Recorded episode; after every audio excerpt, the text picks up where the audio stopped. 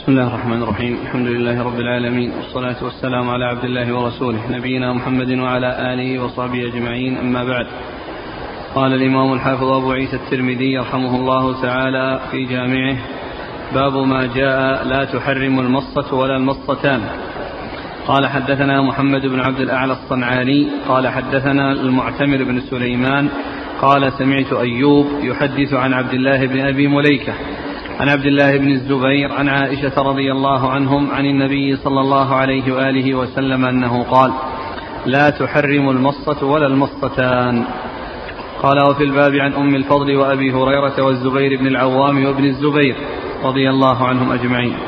وروى غير واحد هذا الحديث عن هشام بن عروة عن أبيه عن عبد الله بن الزبير عن النبي صلى الله عليه وآله وسلم أنه قال لا تحرم المصة ولا المصتان. نعم. وروى محمد بن دينار عن هشام بن عروة عن أبيه عن عبد الله بن الزبير عن الزبير عن النبي عليه الصلاة والسلام. وزاد فيه محمد وزاد فيه محمد بن دينار البصري عن الزبير عن النبي صلى الله عليه وسلم. وهو غير محفوظ. والصحيح عند أهل الحديث حديث ابن أبي مليكة عن عبد الله بن الزبير عن عائشة عن النبي صلى الله عليه وسلم. قال أبو عيسى حديث عائشة حديث حسن صحيح وسألت محمدا عن هذا فقال الصحيح عن ابن الزبير عن عائشة وحديث محمد بن دينار وزاد فيه عن الزبير وإنما هو هشام بن عروة عن أبيه عن الزبير والعمل على هذا عند بعض أهل العلم من أصحاب النبي صلى الله عليه وآله وسلم وغيرهم. وقالت عائشة أنزل في القرآن عشر رضعات معلومات فنسخن من ذلك خمس وصار إلى خمس رضعات معلومات فتوفي رسول الله صلى الله عليه وآله وسلم والأمر على ذلك. حدثنا بذلك إسحاق بن موسى الأنصاري قال حدثنا مالك قال حدثنا معا عن عبد الله بن أبي بكر عن عمرة عن عائشة رضي الله عنها بهذا.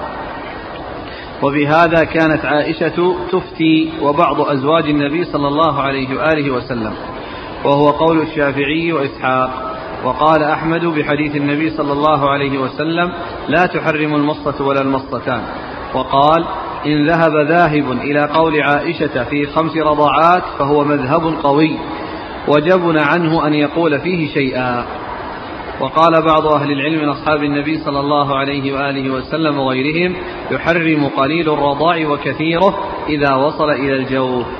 وهو قول سفيان الثوري ومالك بن أنس والأوزاعي وعبد الله بن المبارك ووكيع وأهل الكوفة. عبد الله بن أبي مليكة هو عبد الله بن عبيد الله بن أبي مليكة. ويكنى أبا محمد. وكان عبد الله قد استقضاه على الطائف. قال وقال ابن جريج عن ابن أبي مليكة قال أدركت ثلاثين من أصحاب النبي صلى الله عليه وآله وسلم.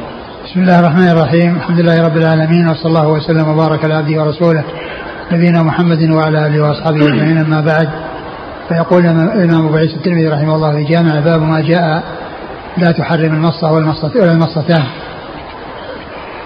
هذه أو هذه الترجمة تتعلق بالمقدار الذي يحصل به التحريم لأن الأحاديث السابقة تتعلق بانتقال التحريم من التحريم من الرضاعة على ما يقابلها من النسب وهنا فيه بيان المقدار الذي يصل به التحريم. وقد اختلف العلماء في ذلك منهم من قال إن أي رضاع قل أو كثر فإنه يحصل به التحريم. قالوا لأنه أطلق في القرآن ذكر الرضاع وأمهاتكم التي أرضعنكم وأخواتكم من الرضاعة والرضاع يحصل بأي رضاع قل أو كثر كل ذلك يقال له رضاع. وبعض أهل العلم قال إنه آه، لا يحرم المصة والمصتان ويفهم من ذلك أن ما وراء ذلك يحرم يعني الثلاث فما فوق. وبعضهم قال إن التحريم يكون للخمس الرضعات وما زاد عليها أما ما نقص عنها فإنه لا يحرم ويستدل يستدل ذلك بالحديث الذي جاء عن عائشة والذي فيه بيان ما يدل على تأخره وأن النبي صلى الله عليه وسلم يعني توفي والأمر على ذلك. قالوا فيكون التحريم إنما هو بالخمس فما فوق وأما الرابعة وما دونها فإنه لا يحصل بها التحريم. وهذا القول هو هو الأقوى وهو الأظهر. لأنه آه، فيه التصريح بالنسخ الذي كان موجودا من قبل للعشر رضعات ثم أيضا فيه آه، آه، الإشارة إلى أن هذا من كان في آخر أمره صلى الله عليه وسلم وأنه توفي رسول الله صلى الله عليه وسلم والأمر على ذلك. فإذا يكون التحريم بالخمس فما فوقها الخمس الرضعات فما فوقها. والمراد بالرضعة أن يلتقم الصبي الثدي فيرضع ثم يطلقه فهذه رضعة. ثم يعود إلى الثانية. وقد وقد تحصل الرضعات الخمس في جلسة واحدة وقد, وقد تكون في جلسات متعددة. هذه الخمس الرضعات التي يحصل بها التحريم قد تكون في جلسة واحدة والطفل في حجرها. يرضع خمس رضعات يرضع ثم يطلق ثم يرضع ثم يطلق وهكذا حتى يكمل الخمس وقد تكون عدة جلسات بأن ترضعه. في جلسة يعني رضعة واحدة وفي جلسة ثانية رضعة أخرى وفي جلسة رضعها رضعتين وهكذا فيكون آه الرضاع في عدة جلسات. والرضعة الواحدة هي التقام الثدي وإطلاقه. التقام الثدي وهو يرضع وإطلاقه. يلتقم وهو يرضع يطلقه هذه رضعة. فالتحريم يكون بها. وقد أورد أبو عيسى حديث عائشة رضي الله عنها لا تحرم النصة ولا المصتان لا تحرم النصة ولا المصتان ومعنى ذلك أن ما فوقها يحرم. وحديث آه، نسخنا بخمس معلومات فتوفي رسول الله صلى الله عليه وسلم والأمر على ذلك يدل على أن التحريم إنما يكون بالخمس وأن هذا هو آخر ما كان من رسول الله صلى الله عليه وسلم. وبعض أهل العلم قال إن التحريم يكون بأي رضاع ولو ولو مرة واحدة. وذلك لإطلاق القرآن في قوله أمهاتكم التي أرضعنكم وأخواتكم من الرضاعة. وقالوا إن هذا يطلق عليه رضاع. لكن ما دام أن السنة جاءت وحددت وبينت وأن هذا كان آخر الأمر من رسول الله صلى الله عليه وسلم وهو الخمس الرضعات فإنها هي التي تكون آه التي يحصل بها التحريم إذا حصلت. وإذا كان الرضاع دونها فإنه لا يحرم. نعم. قال حدثنا محمد بن عبد الأعلى الصنعاني. محمد بن عبد الأعلى الصنعاني ثقة أخرج حديث مسلم وأبو داود في القدر والترمذي والنسائي وابن ماجه. مسلم وأصحاب السنة. مسلم وأصحاب السنة؟ ما في صحح ها؟ صحح صحيح. نعم. صح. مسلم وأصحاب السنة. عن المعتمر بن سليمان المعتمر بن سليمان بن سليمان بن طرخان التيمي ثقة أخرجه أصحاب كتب الستة. عن أيوب أيوب بن أبي تميم السختياني ثقة أخرجه أصحاب كتب الستة. عن عبد الله بن أبي مليكة. عبد الله بن أبي مليكة ثقة أخرجه أصحاب كتب الستة. عن عبد الله بن الزبير. عبد الله بن الزبير بن العوام أحد العباد الأربعة من الصحابة وحديثه أخرجه أصحاب كتب الستة. عن عائشة. عن عائشة أم المؤمنين رضي الله عنها وأرضاها وهي الصديقة بنت الصديق وهي ممن أكثر الرواية عن رسول الله صلى الله عليه وسلم. قال وفي الباب عن أم الفضل. أم الفضل لبابة بنت الحارث الهلالية أخت ميمونة أم المؤمنين وهي آه، زوجة العباس وأم أولاده وحديثها أخرجه أصحاب كتب الستة. وأبي هريرة. وأبو هريرة عبد الرحمن بن صخر الدوسي أكثر الصحابة حديثا. والزبير بن العوام والزبير بن العوام أحد العشرة المبشرين بالجنة وحديثه أخرجه أصحاب كتب الستة. وابن الزبير وروى غير واحد هذا الحديث عن هشام بن عروة. هشام بن عروة ثقة أخرجه أصحاب كتب الستة.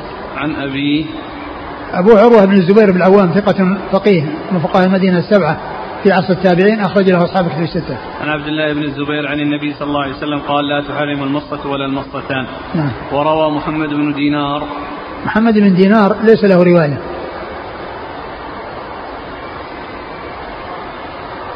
غير الموجود؟ نعم. ها؟ ما هو موجود. للتقريب وجدته ما هو في التقريب. وجدته في التقريب ولا غيره؟ ما أدري إذا كان واحد آخر غيره صار من المتفق المفترق. وجدته حد قال محمد بن دينار.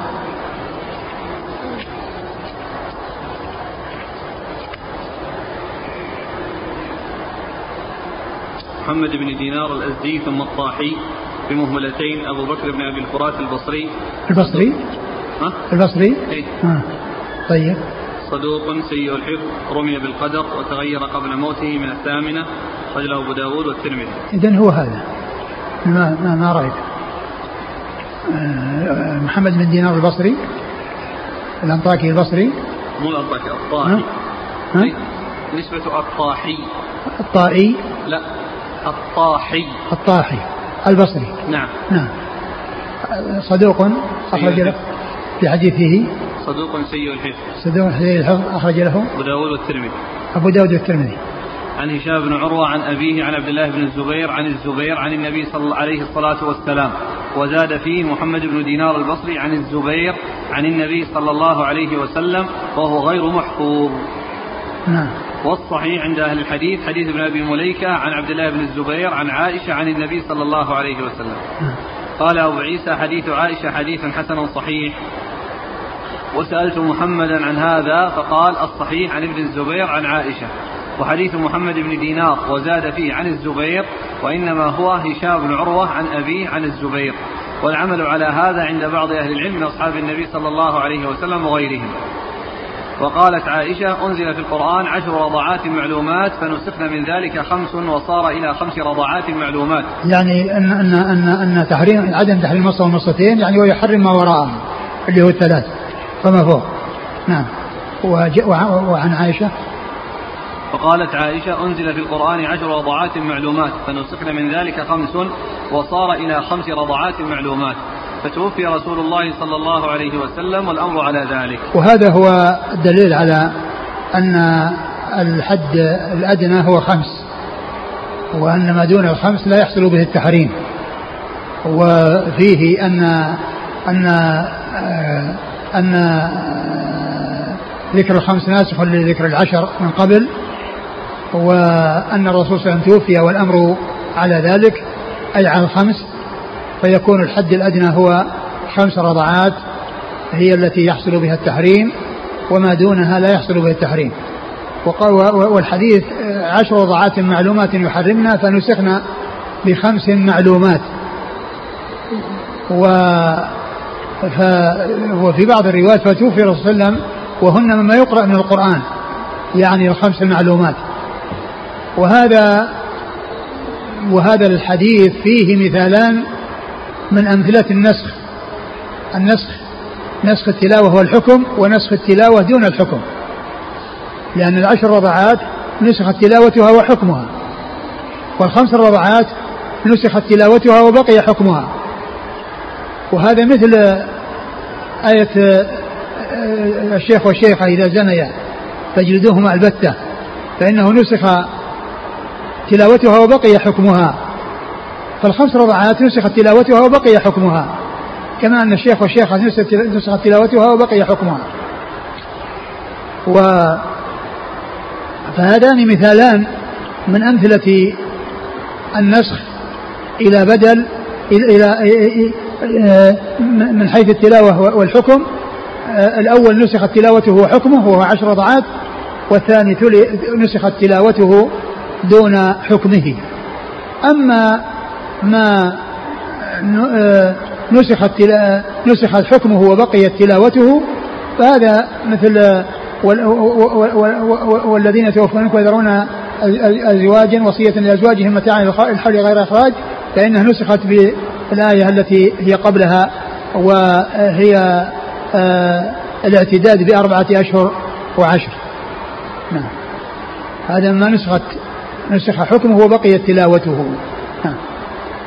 قال حدثنا بذلك إسحاق بن موسى الأنصاري. إسحاق بن موسى الأنصاري ثقة أخرج له مسلم والترمذي والنسائي بن ماجه. مسلم والترمذي والنسائي بن ماجه. عن مالك عن معن. مالك وهذا مقلوب. يعني هذا مقلوب هذا مقلوب لأنه معن هو الذي يروي عن مالك وليس مالك هو الذي يروي عن معن. فيعني معن بن عيسى ثقة أخرجه اصحابه في الستة ومالك هو إمام دار الهجرة المحدث الفقيه. احد أصحاب المذاهب الأربعة المشهورة من مذاهب أهل السنة وحديثه أخرجه اصحابه في الستة. وقد سبق أن مر بنا أن رواية الأكابر عن الأصاغر فائدتها الا يظن القلب في الإسناد. فائدتها الا يظن القلب في الإسناد لأنه إذا لم يكن من رواية الأكابر عن الصاغر ما فيه إلا القلب في الإسناد. نعم. عن عبد الله بن أبي بكر. عبد الله بن أبي بكر ثقة أخرجها أصحاب كتب الستة. عن عمرة. عمرة بنت عبد الرحمن الأنصارية ثقة. أخرجها أصحاب كتب الستة. عن عائشة. عن عائشة رضي الله عنها مر ذكرها.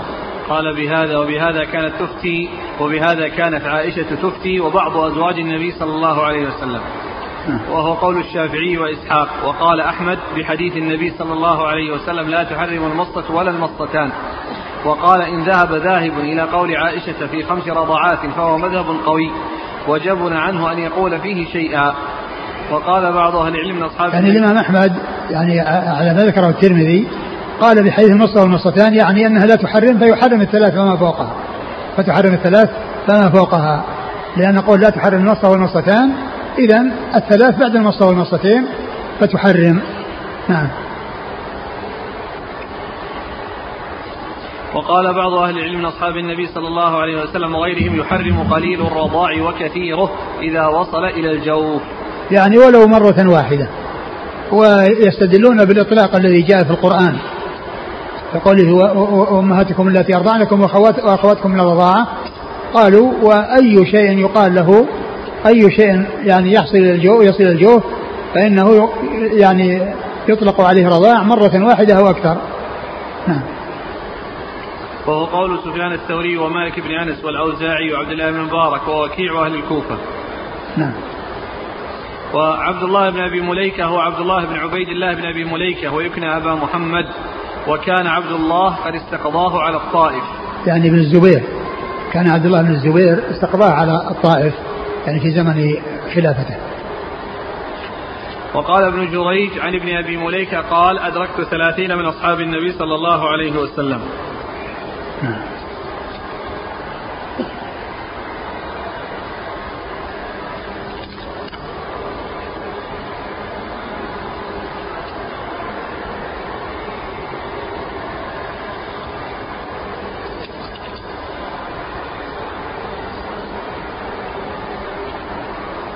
قال رحمه الله تعالى باب ما جاء في شهادة المرأة الواحدة في الرضاع. قال حدثنا علي بن حجر قال حدثنا إسماعيل بن إبراهيم عن أيوب عن عبد الله بن أبي مليكة قال حدثني عبيد بن أبي مريم عن عقبة بن الحارث رضي الله عنه أنه قال وسمعته من عقبة ولكني لحديث عبيد أحفظ. قال تزوجت امرأة فجاءتنا امرأة سوداء فقالت إني قد أرضعتكما. فأتيت النبي صلى الله عليه وآله وسلم فقلت تزوجت فلانة بنت فلان. فجاءتنا امرأة سوداء فقالت إني قد أرضعتكما وهي كاذبة. قال فأعرض عني. قال فأتيته من قبل وجهه فأعرض عني بوجهه. فقلت إنها كاذبة. قال وكيف؟ وكيف بها؟ وقد زعمت أنها قد أرضعتك قد أرضعتكما. دعها عنك. قال وفي الباب عن ابن عمر رضي الله عنهما قال أبو عيسى حديث عقبة بن الحارث حديث حسن صحيح. ثم أبو عيسى رحمه الله باب شهادة المرأة الواحدة في الرضاع. في الرضاع. باب شهادة المرأة الواحدة. باب شهادة المرأة الواحدة في الرضاع.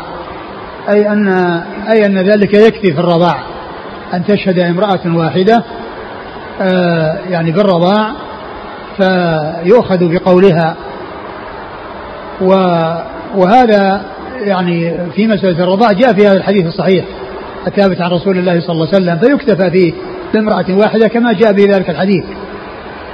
ولا يقال ان إنه قد جاء أحاديث في يعني في آه، شهادة رجلين وأكثر من ذلك فان فإن هذا الحديث ثابت وهو يدل على أن شهادة المرأة الواحدة في الرضاعة إنها كافية. أنها كافية ولا يحتاج يتوقف الأمر إلى الزيادة على ذلك وبعض أهل العلم رأى الزيادة على ذلك ولكن الحديث واضح الدلالة في الاكتفاء بشهادة امرأة واحدة.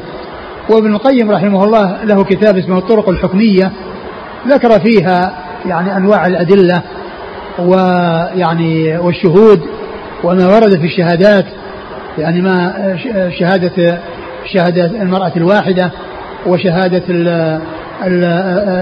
الرجلين وشهادة الثلاثة رجال في قضية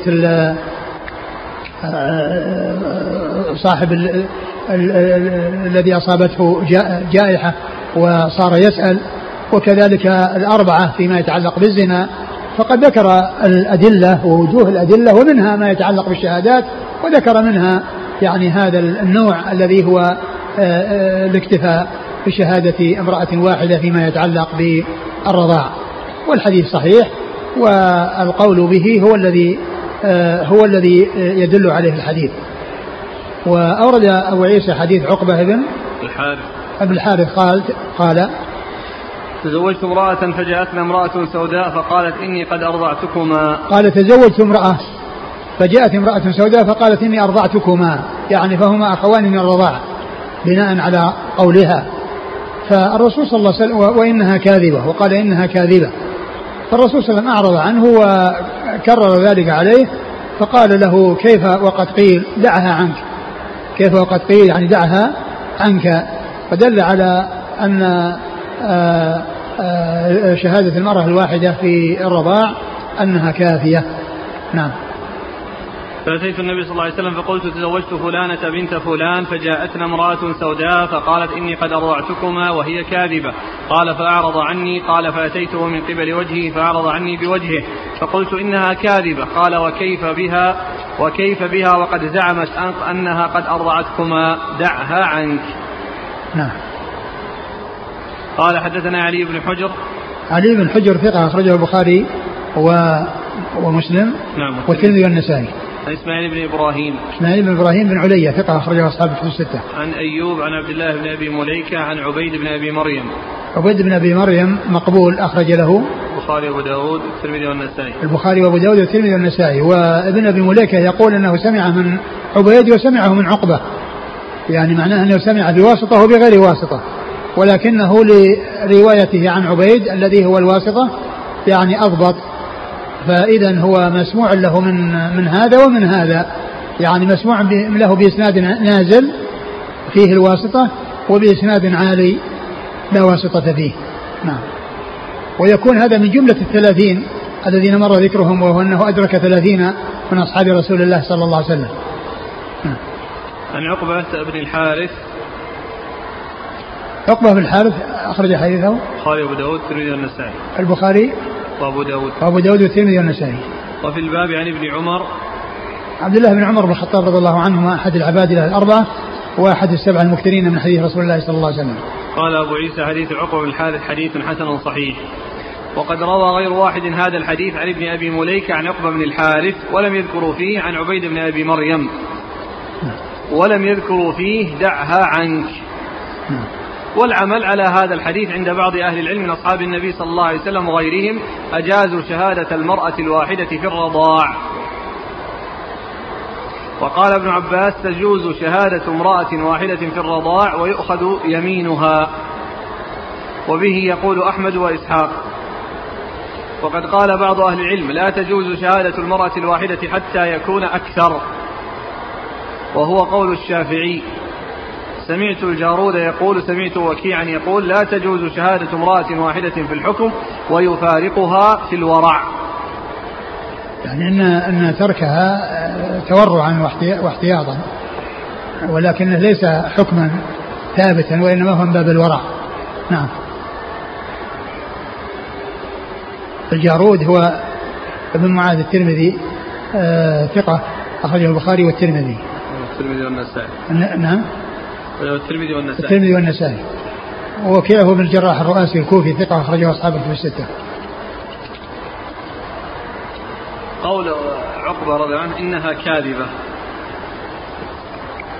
لا أدري يعني كلامه هذا بناه على أي شيء.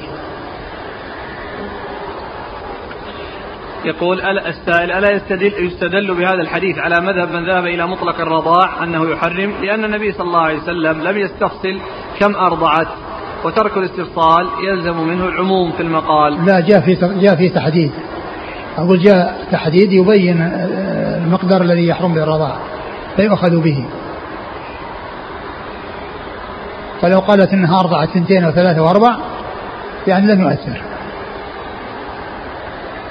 فإن جاءت مثل هذا على الشك يعني رجل متزوج جاءت امرأة قالت أنا أرضعتكما لكني شاكة. هل تمت خمس أو أقل؟ هل يفتى بما أفتي والله إذا كان إذا كان ما تزوج ولم يحصل التزويج ف يعني الاحتياط أولى ألا ألا يتزوج لأنه قد يحصل جزم ثم يحصل المفارقة. وأما إذا كان الزواج قائم فلا يعني يترك بمجرد الشك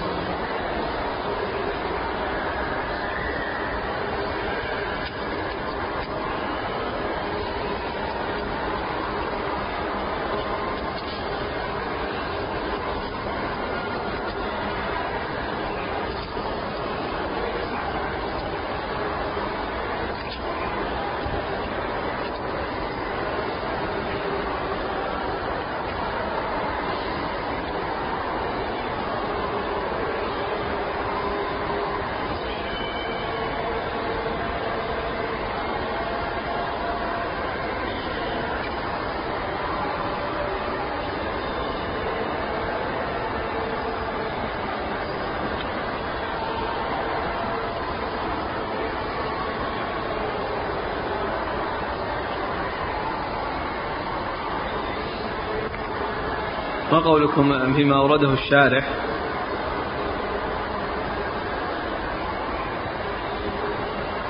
يقول قوله تزوجت امرأة وفي رواية للبخاري أنه تزوج أم يحيى بنت أبي إيهاب فجاءتنا امرأة سوداء قال الحافظ ما عرفت اسمها قد أرضعتكما وفي رواية البخاري قد أرضعت عقبة والتي تزوج بها. فأتيت النبي صلى الله عليه وسلم في رواية البخاري فقال لها عقبة ما أعلم أنك قد أرضعتني؟ ولا أخبرتني وقد فأرسل إلى آل أبي إيهاب فسألهم فقالوا ما علمنا أرضعت صاحبتنا صاحبتنا؟ ما علمنا؟ ما علمنا أرضعت صاحبتنا؟ فركب إلى النبي صلى الله عليه وسلم قال وكيف وكيف بها؟ هل يكون هذا هو يعني مجال التكذيب؟ مجال إيش؟ يعني قوله كذبت أو إنها كاذبة ويقول إنه ما علمت أن ارضعتني وأرسل إلى أهل زوجته فقالوا ما أرضعت صاحبتنا. يمكن يمكن قولهم لكن يعني المثبت المثبت مقدم على النافي لكن يمكن أن يكون قوله يعني إنها إنهم إنها ما أرضعت يعني إنها بنى ذلك على أنه كذب. نعم. قال رحمه الله تعالى باب ما جاء ما ذكر أن الرضاعة لا تحرم إلا في الصغر دون الحولين. قال حدثنا قتيبة قال حدثنا أبو عوانة عن هشام بن عروة عن أبيه عن فاطمة بنت المنذر.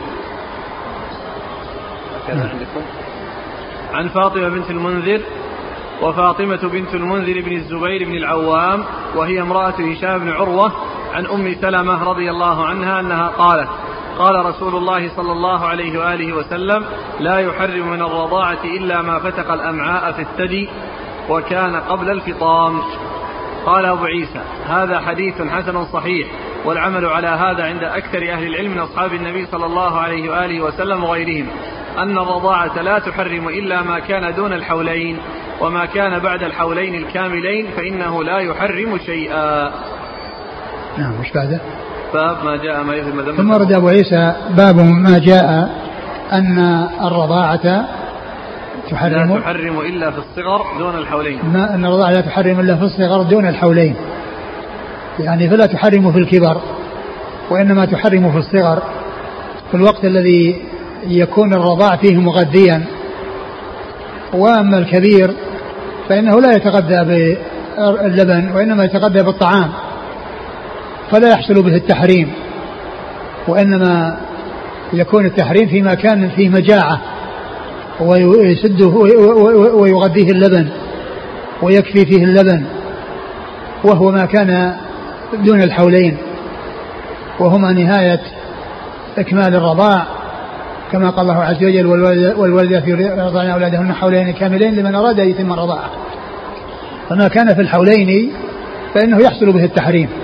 وما كان فوق ذلك فإنه لا يحصل به التحريم. وعلى هذا فيكون رضاع المحرم ما كان خمس رضعات فأكثر وفي الحولين. فلا يحرم ما كان دون الخمس ولا يحرم ما كان في الكبر وبعد الحولين. وقد أورد أبو عيسى حديث عائشة رضي الله تعالى عنها أن النبي صلى الله عليه وسلم قال قال لا يحرم من الرضاعة إلا ما فتق الأمعاء في الثدي وكان قبل الفطام. ما لا يحرم من الرضاعة إلا ما فتق الأمعاء في الثدي يعني الحليب الذي يظهر من من الثدي وكان في الحولين قبل الفطام. وكان في الحولين قبل الفطام؟ ما في وكان قبل ما الحولين. فتق الأمعاء في الثدي وكان قبل الفطام. وكان قبل الفطام وكان قبل الفطام أي في الحولين لأن الحد الأعلى للرضاعة هو حولان كاملان كما قال الله عز وجل لمن أراد أن يتم الرضاعة. وعلى هذا فلا بد أن يكون الرضاع في الصغر وأما الرضاع في الكبر فقد جاء في حديث سالم مولى أبي حذيفة وهو محمول على أنه خاص به ولا يتعداه إلى غيره لأن الرضاع في الكبر لا ينفع فيه آه، آه، لا يكون فيه تغذية ولأنه أيضا يترتب عليه محاذير في أن امرأة أي امرأة تريد أن تتخلص من زوجها فإنها تحلب من ثديها في كأس ما يقابل خمس رضعات ثم تسقيه إياه وهو لا يشعر ثم بعد ذلك تقول أنا أمك من الرضاعة. ف ف الرضاعة التي تحرم هي التي كانت في الحولين وكان فيه مجاعة وتسد هذه المجاعة تلك الرضاعة. نعم. قال حدثنا قتيبة قتيبة من سعيد ثقة أخرجه أصحاب كتب الستة. عن أبي عوانة أبو عوانة الوضاح بن عبد الله اليشكري ثقة أخرجه أصحاب كتب الستة. عن هشام بن عروة هشام بن عروة ثقة أخرجه أصحاب كتب الستة. عن أبيه عن فاطمة. عن أبيه وهو عروة بن الزبير ثقة فقيه أحد فقهاء المدينة السبعة في عصر التابعين آه، أخرج حديث أصحاب كتب الستة وفاطمة بنت المنذر وهي آه، وحديثها أخرجها أصحاب كتب الستة. ثقة أخرجها أصحاب كتب الستة. عن أم سلمة. أم سلمة هم المؤمنين هند بنت أبي أمية أخرج حديثها أصحاب كتب الستة. في النسخة التي عليها تعليقات الشيخ ناصر ذكر أبيه يقول خطأ هو عن هشام بن عروة عن زوجته فاطمة. إيه. عن عن أبيه. عندنا هنا عن أبيه حتى في الشرح. عن إيه. أبيه. نعم. لكن في النسخة اللي عند الشيخ. ومنه الشرح هذا أشار إليه. يعني فهو يروي عن زوجته اللي هو هشام. وهو يروي عن أبيه لكن هنا الرواية عن زوجته ليس عن زوجته عن, أبيه عن زوجته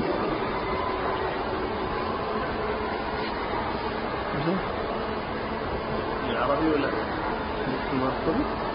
طيب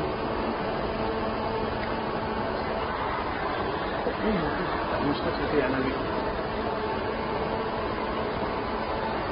في الشرح ف...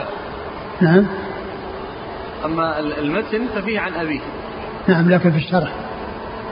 ما تعرض الإسناد؟ لا ما قال أنه أن عن أبيه أنه زايد.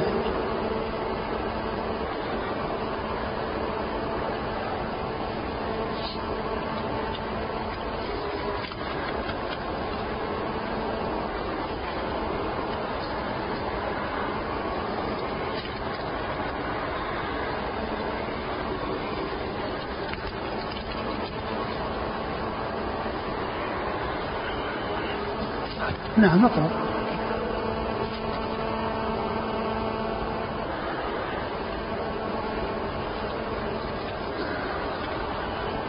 قال أبو عيسى هذا حديث حسن صحيح والعمل على هذا عند أكثر أهل العلم. من أصحاب النبي صلى الله عليه وسلم وغيرهم أن الرضاعة لا تحرم إلا ما كان دون الحولين وما كان بعد الحولين الكاملين فإنه لا يحرم شيئا.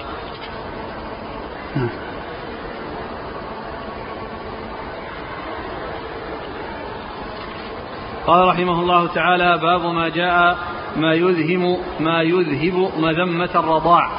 قال حدثنا قتيبة قال حدثنا حاتم بن إسماعيل عن هشام بن عروة عن حجاج بن حجاج الأسلمي عن أبيه رضي الله عنه أنه سأل النبي صلى الله عليه وآله وسلم فقال يا رسول الله ما يذهب عني مذمة الرضاع؟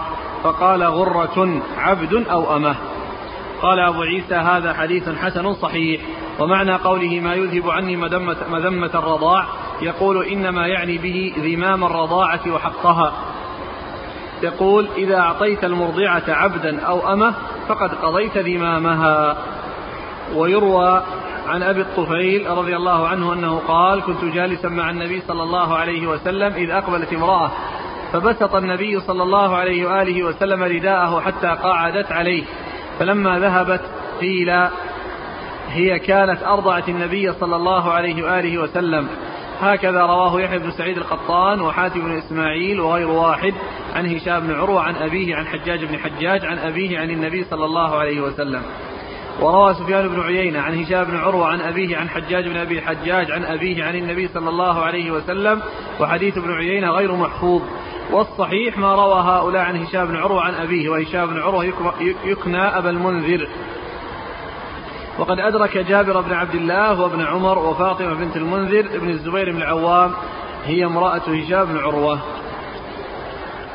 آه، آه، أورد آه، يعني هذا الكلام يعني فيه شيء يتعلق بما تقدم. يعني من فاطمة بنت المنذر و يعني و ورواية هشام يعني عنها هو يتعلق بما تقدم. والحديث الذي أورده المصنف أو الترجمة التي أوردها المصنف بعد ذلك باب ما يذهب مذمة. مذمة الرضاع. مذمة الرضاع. وأورد فيه حديث آه، حديث من؟ حجاج الأسلمي. حجاج الأسلمي رضي الله عنه أنه سأل النبي صلى الله عليه وسلم عما يذهب مذمة الرضاع قال غرة غرة, غرة عبد أو أمة. والمقصود من ذلك حق المرضعة عليه أنه يحسن إليها ويكون آه، قيامه بالواجب نحوها بأن يمنحها آه، عبدا أو أمة. ولكن الحديث في إسناده ضعف لأنه من رواية حجاج بن حجاج وهو مقبول ولم يتابع. ف فلا يكون صحيحا. ولكن من ناحية الإحسان إلى المرضعة وكون الإنسان يحسن إليها لا شك أن هذا من مكارم الأخلاق. وأما كونه آه، يعطيها مثل هذا المقدار الذي هو عبد أو أمة فإنه لم يثبت في, في هذا الحديث عن رسول الله صلى الله عليه وسلم. نعم. قال حدثنا قتيبة عن حاتم بن إسماعيل. حاتم بن إسماعيل. صدوق يهم أخرجه أصحاب الكتب. صدوق يهم أخرجه أصحاب الكتب الستة. عن هشام بن عروة عن حجاج بن حجاج. عن هشام بن عروة عن حجاج بن عن هشام بن عروة مر ذكره حجاج بن حجاج مقبول أخرج له. أبو داود والترمذي والنسائي. أبو داود والترمذي والنسائي. و وأبوه صحابي أخرجه أبو داود والترمذي والنسائي. قال أبو عيسى هذا حديث حسن صحيح ومعنى قوله ما يذهب عني مذمة الرضاع يقول إنما يعني به ذمام الرضاعة وحقها. يقول إذا أعطيت المرضعة عبدا أو أمة فقد قضيت ذمامها. ويروى عن أبي الطفيل. قال أبو الطفيل هذا أشار إليه الترمذي إشارة يعني أن الرسول صلى الله عليه وسلم لما جاءت أنه كان جاءت امرأة فبسط لها رداءه وجلست عليه وقالوا إنها أرضعته وأن هذا من رعاية حقها وأنه أكرمها بأن بسطها لها رداءه وأجلسها عليه. والحديث أرده أبو داود رواه أبو داود في سننه وفيه أن النبي صلى الله عليه وسلم كان يقسم لحما بالجعرانة فجاءته امرأة فبسط رداءها وأجلسها عليه والحديث في سنن أبي داود وهو ضعيف لأن فيه رجل مستور وفيه أيضا آخر فيه ضعف. نعم. ويروى عن أبي الطفيل قال كنت جالسا مع النبي صلى الله عليه وسلم. ابو الطفيل أبو الطفيل رضي الله عنه آه، آخر الصحابة موتا وحديثه أخرجه أصحاب الكتب الستة. إذ أقبلت امرأة فبسط النبي صلى الله عليه وسلم رداءه حتى قعدت عليه فلما ذهبت قيل هي كانت أرضعت النبي صلى الله عليه وسلم. ورد حليمة. الحديث ما في حليمة لكن ذكر أنها حليمة لكن الحديث لم يثبت.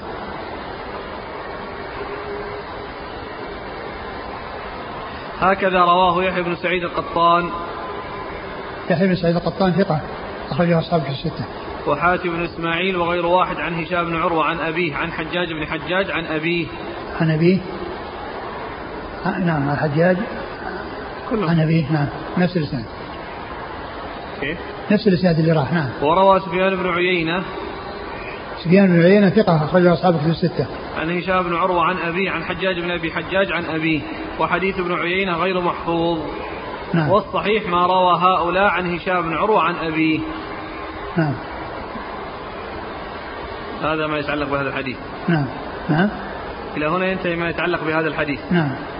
وهشام بن عروة يكنى أبا المنذر وقد أدرك جابر بن عبد الله وابن عمر وفاطمة بنت المنذر بن الزبير بن العوام هي امرأة هشام بن عروة هذا يتعلق بالحديث الذي قبل هذا الباب الذي قبل هذا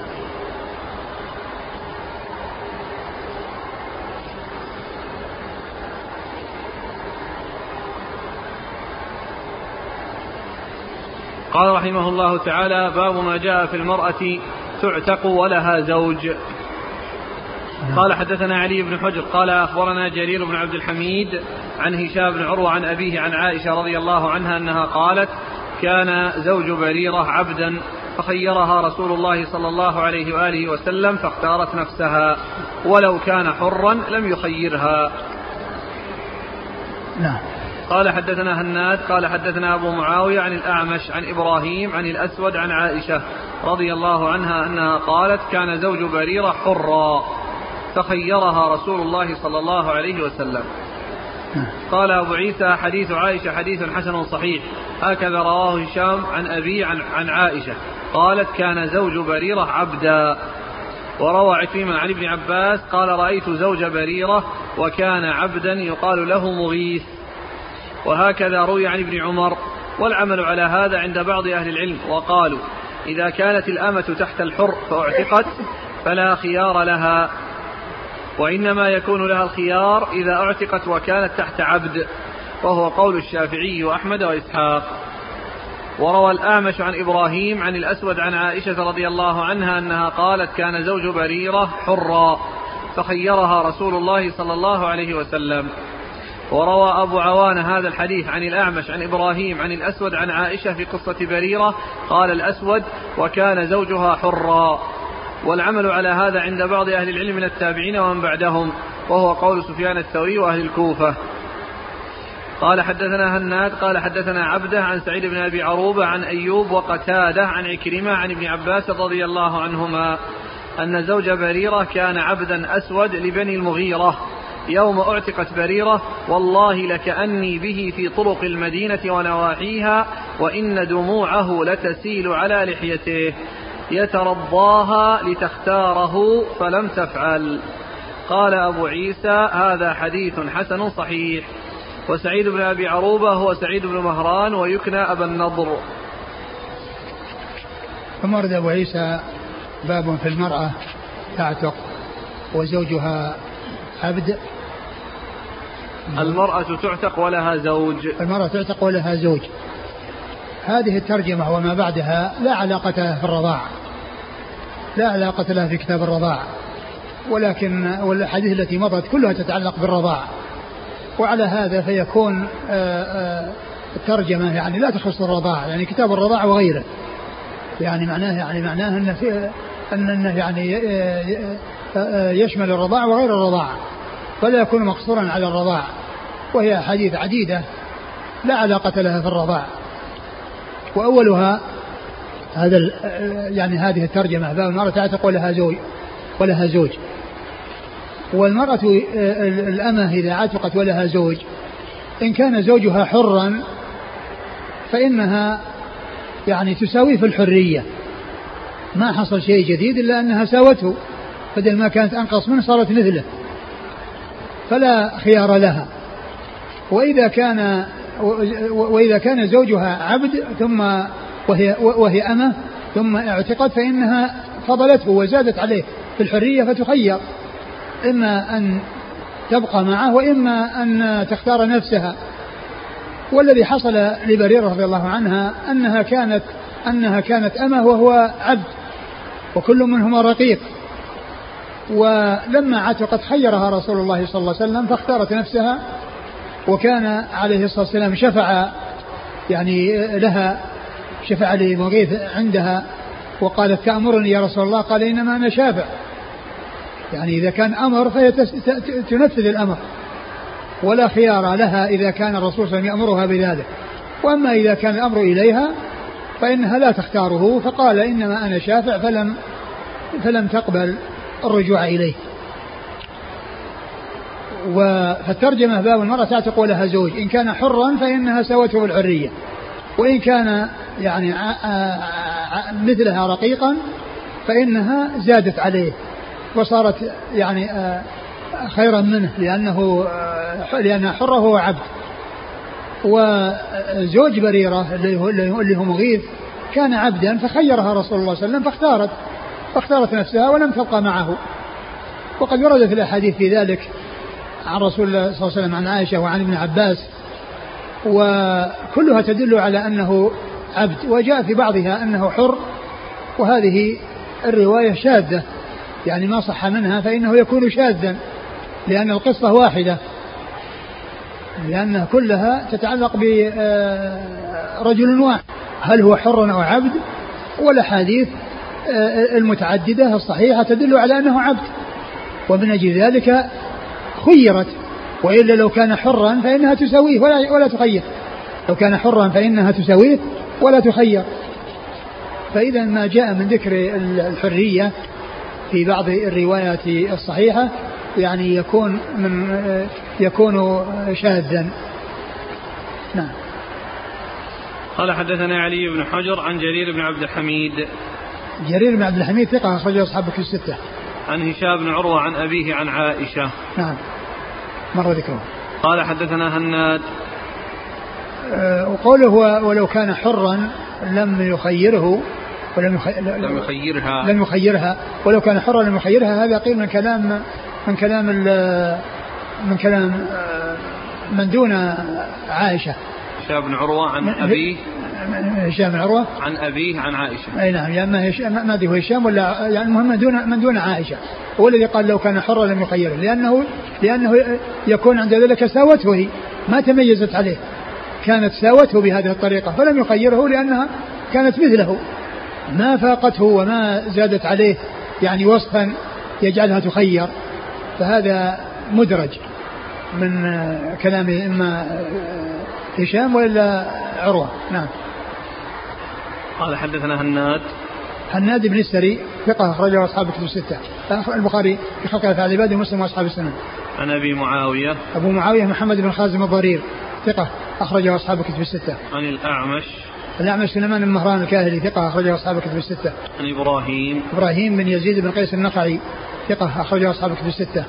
عن الأسود. الأسود ثقة أخرجه أصحاب كتب الستة. عن عائشة. عن عائشة أم المؤمنين رضي الله عنها وأرضاها مر ذكرها. قال كان زوج بريرة حرا. هذا هو الذي يعتبر شاذ لأن الإسناد صحيح ولكنه مخالف للروايات الصحيحة التي تدل على أنه عبد أو تثبت بأنه عبد.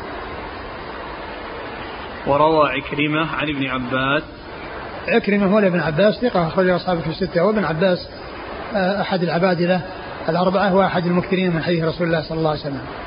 قال وهكذا روي عن ابن عمر نعم. والعمل على هذا عند بعض أهل العلم وقالوا إذا كانت الأمة تحت الحر فاعتقت فلا خيار لها وإنما يكون لها الخيار إذا اعتقت وكانت تحت عبد وهو قول الشافعي وأحمد وإسحاق نعم.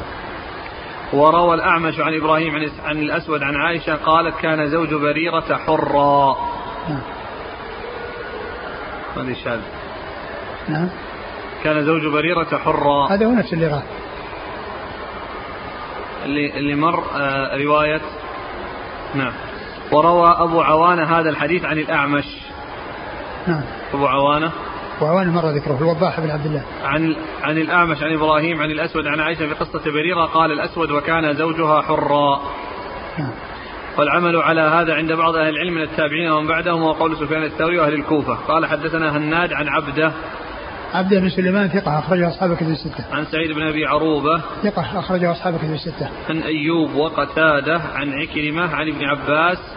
أن زوج بريرة كان عبدا أسود لبني المغيرة. يوم اعتقت بريرة والله لكأني به في طرق المدينة ونواحيها وإن دموعه لتسيل على لحيته يترضاها لتختاره فلم تفعل. وهذا يعني في بيان أنه عبد. قال أبو عيسى هذا حديث حسن صحيح. وسعيد بن أبي عروبة هو سعيد بن مهران ويكنى أبا النضر.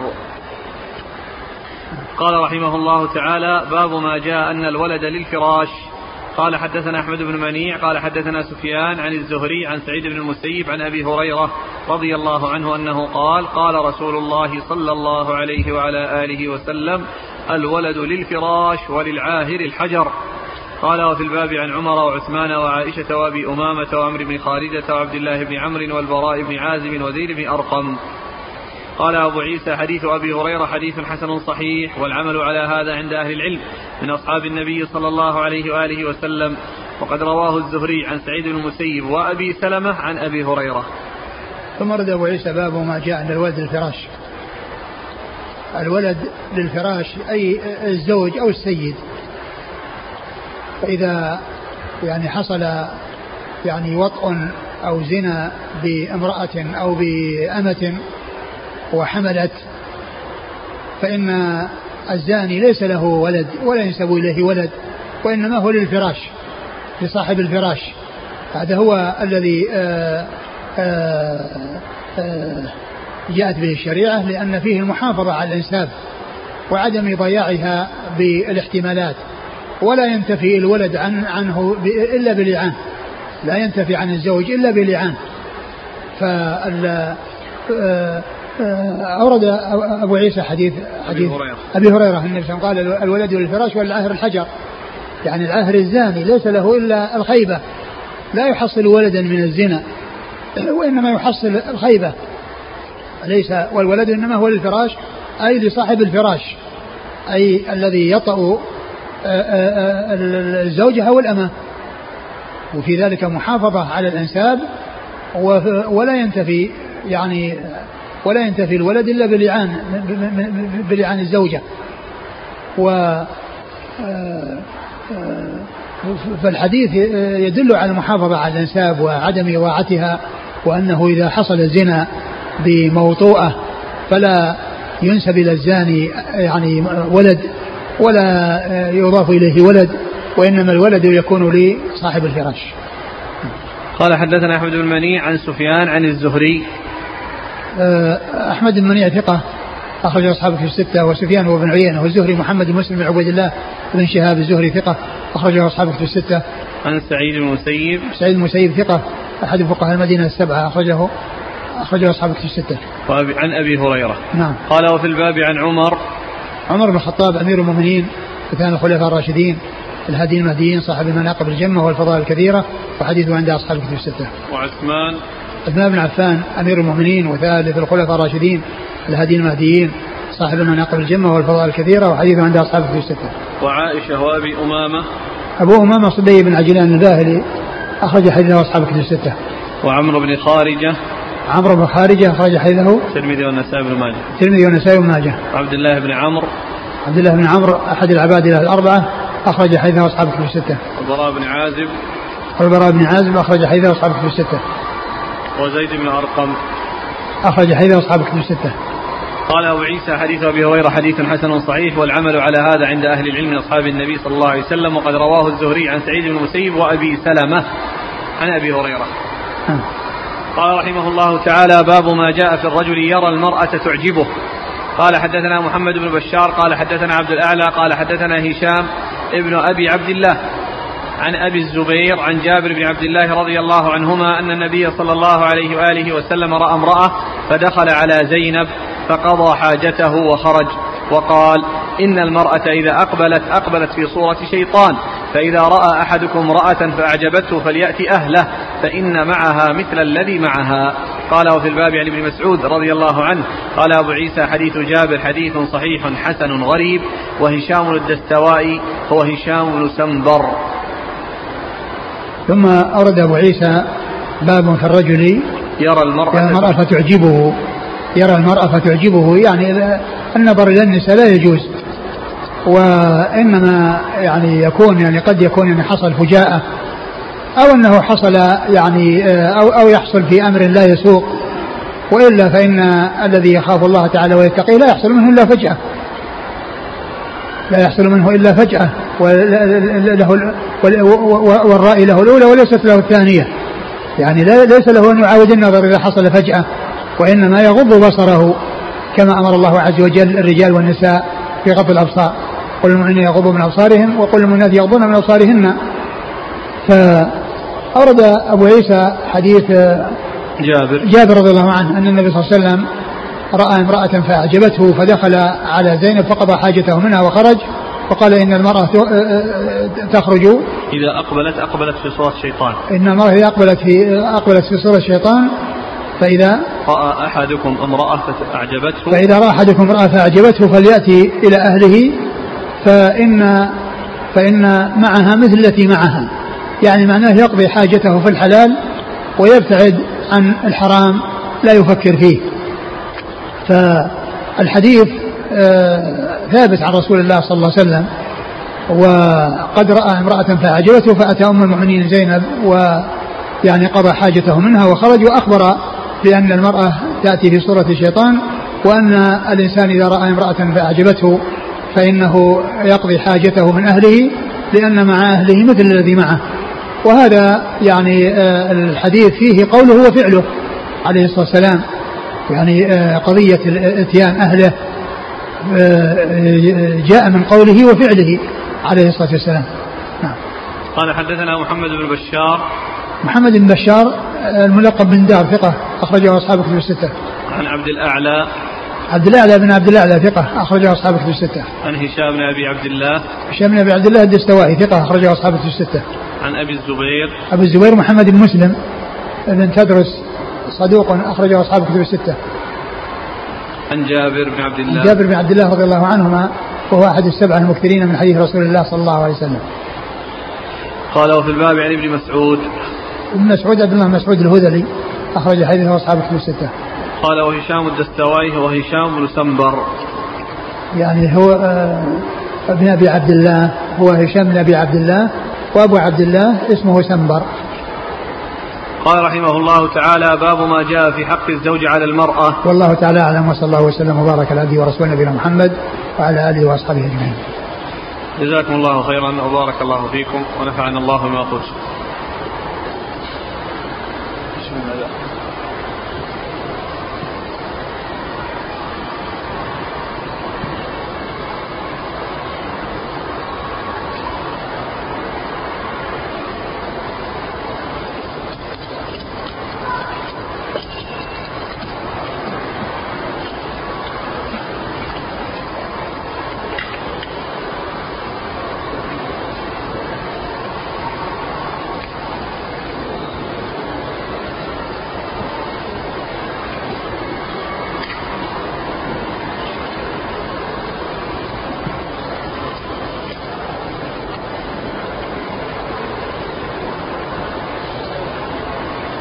يقول السائل هل يجوز التزوج من بنت زوجة الأب من الرضاع؟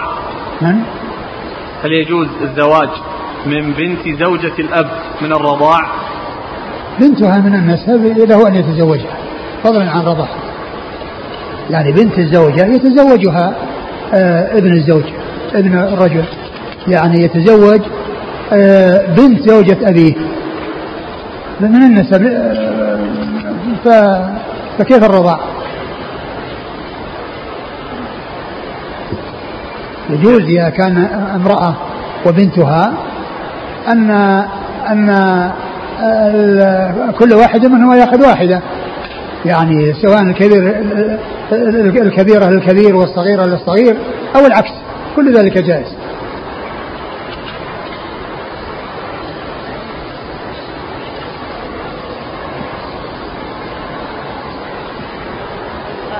يقول إذا أعطي الرضيع اللبن بالحقن فهل يحرم؟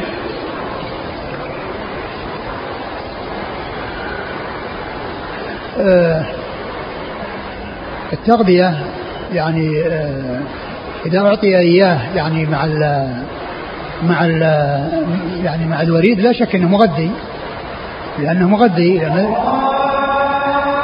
التغذية عن طريق ال يعني الإبر والحقن لا شك أنها حاصلة واقعة في هذا الزمان. والإنسان إذا يعني أعطي حقن وهي مغذية لا شك أنه يفطر إذا يفطر إذا كان صائما لأنه يتغذى بهذا. وكثيرا وبعض الناس في هذا الزمان يعيش سنوات يعني آه يعني في غيبوبة ويغذى عن طريق الحقن ويعيش بسبب ذلك. لكن اللبن أو الحليب هل هل يعني ينفع أن يكون حقن وأنه يعني يغذى به الإنسان عن طريق يعني عن طريق الدم وعن طريق كذا ما ما أدري عن آه، استقامة هذا من ناحية الطب ومن ناحية المنفعة. قد قد يأتي بمضرة يعني بهذه الطريقة. ولو خلط مع غيره أو جعل معه يعني مع أشياء يعني يغذى بها لا يقال أن أن التغذية حصلت به لأن المقصود هو اللبن الذي يحصل به التحريم إذا كان خالصا. وإلا فلو أن يعني شيئا من اللبن خلط مع ماء فخرج عن كونه لبنا وصار يعني خليطا لا يقال إن هذا أنه آه، تغذى باللبن وإنما شرب ماء مخلوطا بلبن. نعم. أنا أقول أن قضية أن يكون السؤال هذا أن اللبن عن طريق الحقن ما أدري عنه هل هذا يستقيم يعني من ينفع أو يضر. نعم. يقول إذا زعمت امرأة أنها أرضعت طفلا وأم الطفل أنكرت ذلك ما الحكم؟ العبرة بكلام المرضعة. كلام المرضعة التي أرضعت لأن أم الطفل قد تكون تركته وهي جاءت وأرضعته.